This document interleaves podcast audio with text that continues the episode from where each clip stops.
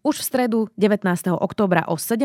hodine robí denník SME veľkú debatu kandidátov na primátora Bratislavy. Netradične sa uskutoční v nocľahárni Depol na Ivánskej ceste. Príďte sa pozrieť na súboj troch kandidátov Matúša Vala, Rudolfa Kusého a Martina Mlineka.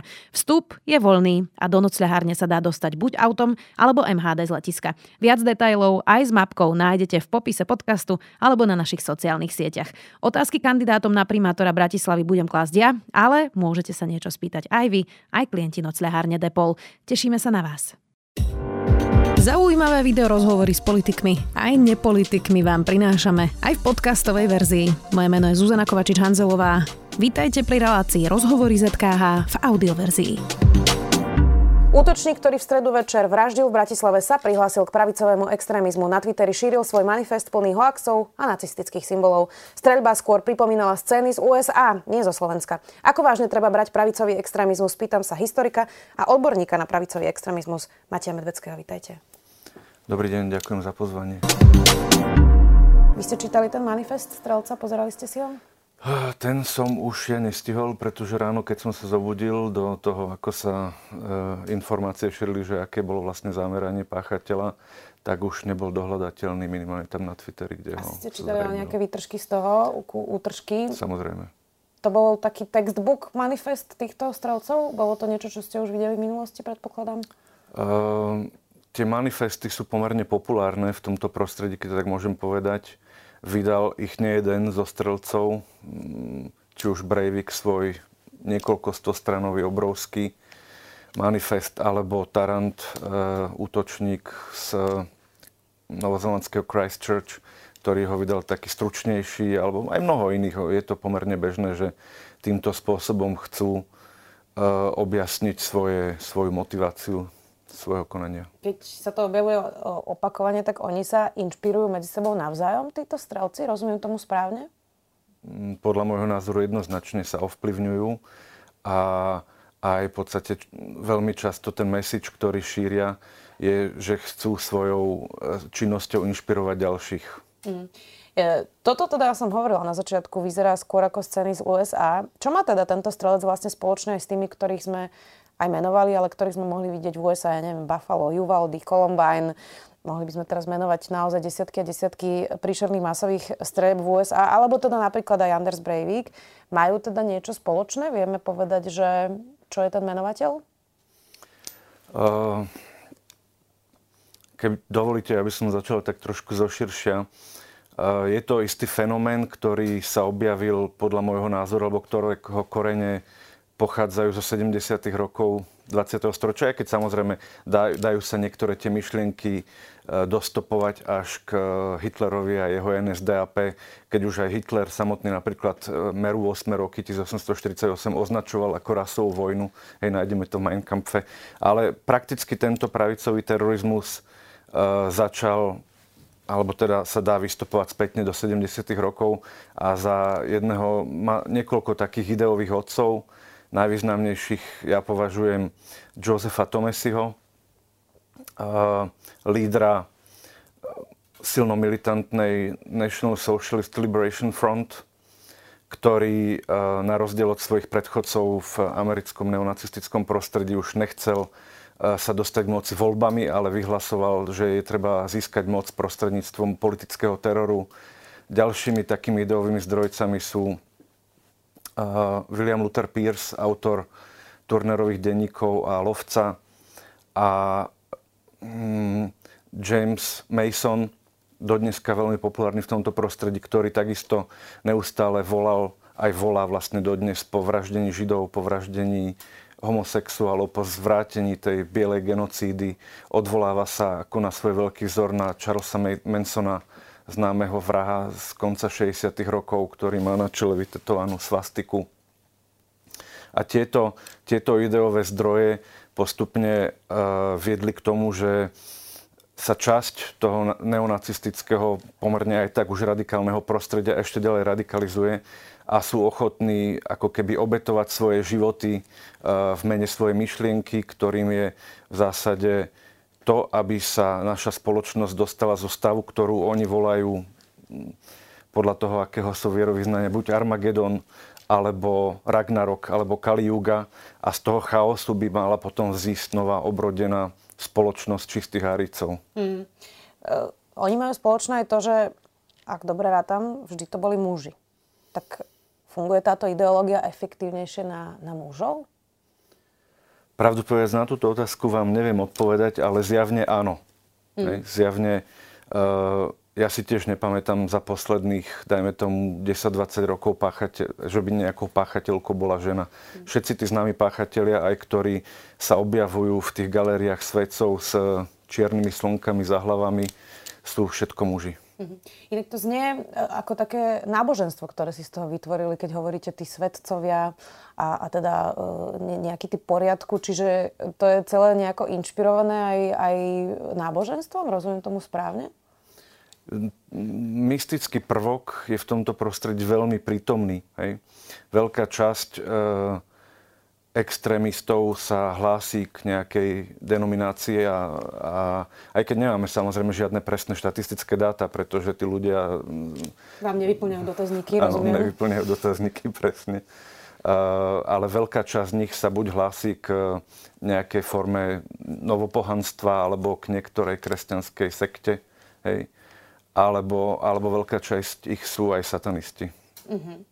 Uh, nakoľko je to zlý psychický stav človeka a nakoľko teda nejaký vážny problém radikalizácie? Lebo to, čo sme aj pri tomto strelcovi počuli, uh, je, že teda mal problémy v škole, že bol agresívny, že nevedel nadviazať kamarátstva a, to, a bol z toho veľmi nešťastný, že učiteľe odporúčali rodičom, aby ho zobrali na terapiu psychológovi alebo psychiatrovi a oni teda odmietli. Čiže nakoľko teraz, nehovorím len pri tomto strelcovi, ale vo všeobecnosti je to problém nejakej psychického charakteru, a potom už nejaké špirály, do ktorej sa dostanú a nakoľko teda radikalizácia?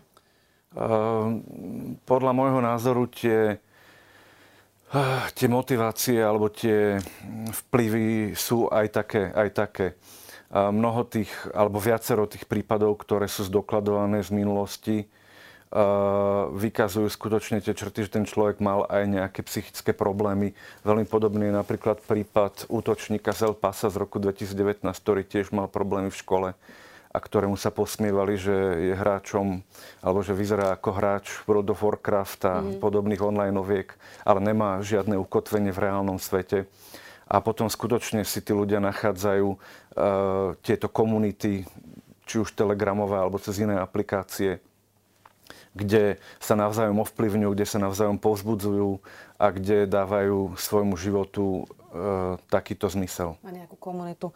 Nie je problém aj to, čo hovorí prezidentka Čaputová, že pravicoví extrémisti, mimochodom aj v parlamente, e, na telegramoch, facebookoch vlastne beztrestne šíria e, neonacistické symboly, extrémizmus, nenávisť, že vlastne by sme v demokracii mali brániť demokraciu aj tým, že takéto veci budeme viac a častejšie stíhať? Uh, myslím si, že za posledné roky uh, aj slovenská policia v tomto smeru urobila kus dobrej roboty. Keď sa pozriem spätne roky, uh, videli ste tieto prejavy úplne bežne v online priestore a myslím si, že dneska sa to podarilo čiastočne zatlačiť asi do uzavretých skupín, do ktorých už nemá každý prístup, ale v každom prípade má človek, ktorý, dajme tomu, k tomu neinklinuje alebo to nevyhľadáva, e, menší, väčší problém e, sa dostať k tomu obsahu, takémuto obsahu otvorene. Čiže to nie je virálne. Ako k tomu ale prispievajú sociálne siete, lebo tá rabbit hole, sa to povie v angličtine, my na to nemáme veľmi ekvivalent slovenčine, ale vlastne tá diera, do ktorej človek spadne, tá špirála, do ktorej sa dostane a mu ponúka vlastne tým algoritmom stále ďalšie a ďalšie radikálnejšie radikálnejšie videá a vlastne človek tomu môže úplne prepadnúť. Tak uh, uh, ako k tomuto všetkému prispeli sociálne siete, keby ste to práve porovnali s tými staršími uh, radikálmi, o ktorých sme hovorili, keď ešte napríklad Facebook neexistoval? V minulosti alebo v týchto časoch, o ktorých sme hovorili v tých 70 80 rokoch, dajme tomu, sa tento obsah väčšinou šíril prostredníctvom klasickej pošty, prostredníctvom rôznych PO boxov alebo e, väčšinou rôzne tie organizácie si zriadovali také mailing services a, a podobne hej, a šírili to v podstate Eh, ľuďom, ktorí sa nejakým spôsobom sami ozývali, hej, alebo sa nejakým spôsobom sami zaangažovali. Eh, sociálne siete umožnili podľa všetkého to, že sa ľudia k takýmto veciam mohli dostať aj náhodne a postupne ich to začalo vťahovať. Hej? Mm.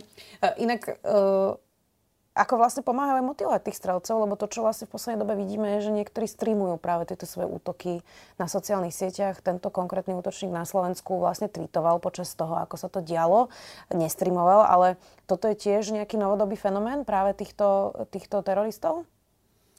Áno, e, v tomto prostredí, v tomto najradikálnejšom prostredí, ktoré nabádza na útoky, e, v poslednom čase sa preto používa výraz militantný akceleracionizmus, sa práve objavujú výzvy, aby sa tieto útoky streamovali, aby sa tým spôsobom opäť e, nejakým spôsobom inšpirovali ďalšie a ďalšie osoby na, na páchanie takejto činnosti. Hej. V podstate jediné, o čo im ide, je vyvolať chaos spoločnosti, destabilizovať spoločnosť a vyvolať strach v ľuďoch. Inak to je taká dilema teraz pre novinárov, že nakoľko vlastne o tom informovať a či tým, že budeme teraz o tom debatovať, neinšpirujeme ďalších bláznov, ktorí by to mohli urobiť, nie? Tak ja teda pevne dúfam, že nie. Myslím si, že spoločnosť e, by mala byť dostatočne zrelá na to, aby vedela aj o vážnych veciach diskutovať vecne. Mm. Um, aká veľká skupina je takto radikálnych ľudí napríklad na Slovensku? Máme sa teraz obávať, um, že tu máme nejaké radikálne bunky, ktoré by sa mohli inšpirovať. A, a, aká veľká skupina ľudí je takto veľmi zradikalizovaná na Slovensku? Na túto otázku sa podľa môjho názoru vôbec nedá odpovedať a čo je najhoršie, a to sa opäť môžeme vrátiť tým sociálnym sieťam alebo k tým online komunitám, je, že poznáme zo sveta prípady, keď človek vôbec nevykazoval žiadne takéto znaky a v priebehu niekoľkých týždňov sa dokázal zradikalizovať tak, že podnikol útok. Mm-hmm. No ale sú to desiatky, stovky. Čo si mám po tým predstaviť, že koľko môže byť takýchto radikálov na Slovensku? Úprimne povedané, to vôbec neodvážim uh, odhadnúť, ale rátam, že toľko ich nebude. Neverím tomu, že by, hm. že by sa tu našlo stovky takýchto ľudí. Čiže skôr jednotky. Ako sa dá proti tomu bojovať efektívne? Predpokladám, že teda máme tu nejaké špecializované jednotky, ktoré sú aj infiltrované vo všelijakých týchto extrémnych skupinách a sledujú aj telegramy a práve tieto uzatvorené skupiny, ale Dá sa tomu predchádzať, lebo mne tak napadne, že výchova a psychické zdravie možno a nejaké komunitné žitie a taký ten well-being, ako keby to asi by mohlo prospieť, ale to je také všeobjímajúce. Čiže čo sú také efektívne nástroje, ako bojovať proti takýmto radikálnym extrémistom, teroristom vlastne? Ono, pravdu povediac, nie som si istý, či existuje nejaké univerzálne platné riešenie. Keby existovalo, tak zrejme spoločnosti, ktoré takýmto útokom čelia roky, by sa ho snažili nejakým aplikovať do praxe. Ono zrejme neexistuje. Hmm. Vás to prekvapilo, tento útok, lebo um, ono to tu tak bubloce vlastne, taká nejaká agresia a hnev v tej spoločnosti. Zároveň vidíme takéto strelby v iných krajinách a uh, možno sa niektoré čudovali, že ako sa stalo, že u nás ešte to až tak uh, ne, ne, nepresakovalo, hoci mali sme strelbu v Devinskej Novej Vsi. Um, a mali sme aj niektoré strelby uh, na Slovensku, ale neboli, neboli takto vážne. Alebo neviem, či to je správne povedať, ale prosto nebolo to takto zamerané, takto presne uh, tweetované na Twitteri. Čiže prekvapilo vás to, alebo bolo to niečo, čo sa dalo možno aj predpokladať? Um, úprimne povedané, z toho, ako uh, je toto prostredie medzinárodne prepojené a ako tieto myšlienky v podstate skáču po celom svete, od Austrálie až po, až po Európu a po našu krajinu. Uh, by som si dovolil povedať, že uh, je možné, že No čakali ste to? To je tá otázka, lebo mňa napríklad prekvapilo, aký mladý bol ten chlapec. Skôr som, sa, skôr som si hovoril, ako úprimne povedané, že Uh, dúfam, že bal som sa toho, že to príde a myslel som si, že ohľadom toho, ako to funguje všade vo svete, že to asi skočí niekedy aj k nám, len človek dúfa, že to bude čím najdlhšie trvať. Hmm. A to, že bol taký mladý, to je tiež niečo, čo majú spoločné títo novodobí strelci, že sú to mladí ľudia? Nie všetci, vôbec nie. Niektorí z nami sú aj uh, vo vyššom veku. Mm-hmm. Ďakujem veľmi pekne, budeme to samozrejme sledovať. Dúfam, že tých pravicových extrémistov máme na Slovensku čo najmenej.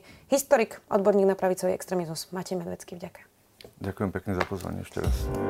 Počúvali ste podcastovú verziu relácie Rozhovory ZKH. Už tradične nás nájdete na streamovacích službách, vo vašich domácich asistentoch, na Sme.sk, v sekcii Sme video a samozrejme aj na našom YouTube kanáli Denníka Sme. Ďakujeme. Som Janka Imrichová a so svojím stálym hostom, primárom a prednostom ginekologicko-pôrodníckej kliniky fakultnej nemocnice v Trenčíne Petrom Kaščákom pre vás máme pripravenú už tretiu sériu Ginkastu.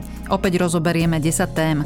Začneme rakovinou vaječníkov, dostaneme sa k rakovine prsníka, ale aj k malým ginekologickým operáciám, viac plodovej tehotnosti alebo vaginálnemu pôrodu po cisárskom reze. Odpovedať budeme aj na vaše otázky. Záverečná tretia séria Ginkastu Podcastu štartuje 18. októbra a novú časť nájdete na webe alebo v podcastových aplikáciách každý ďalší útorok.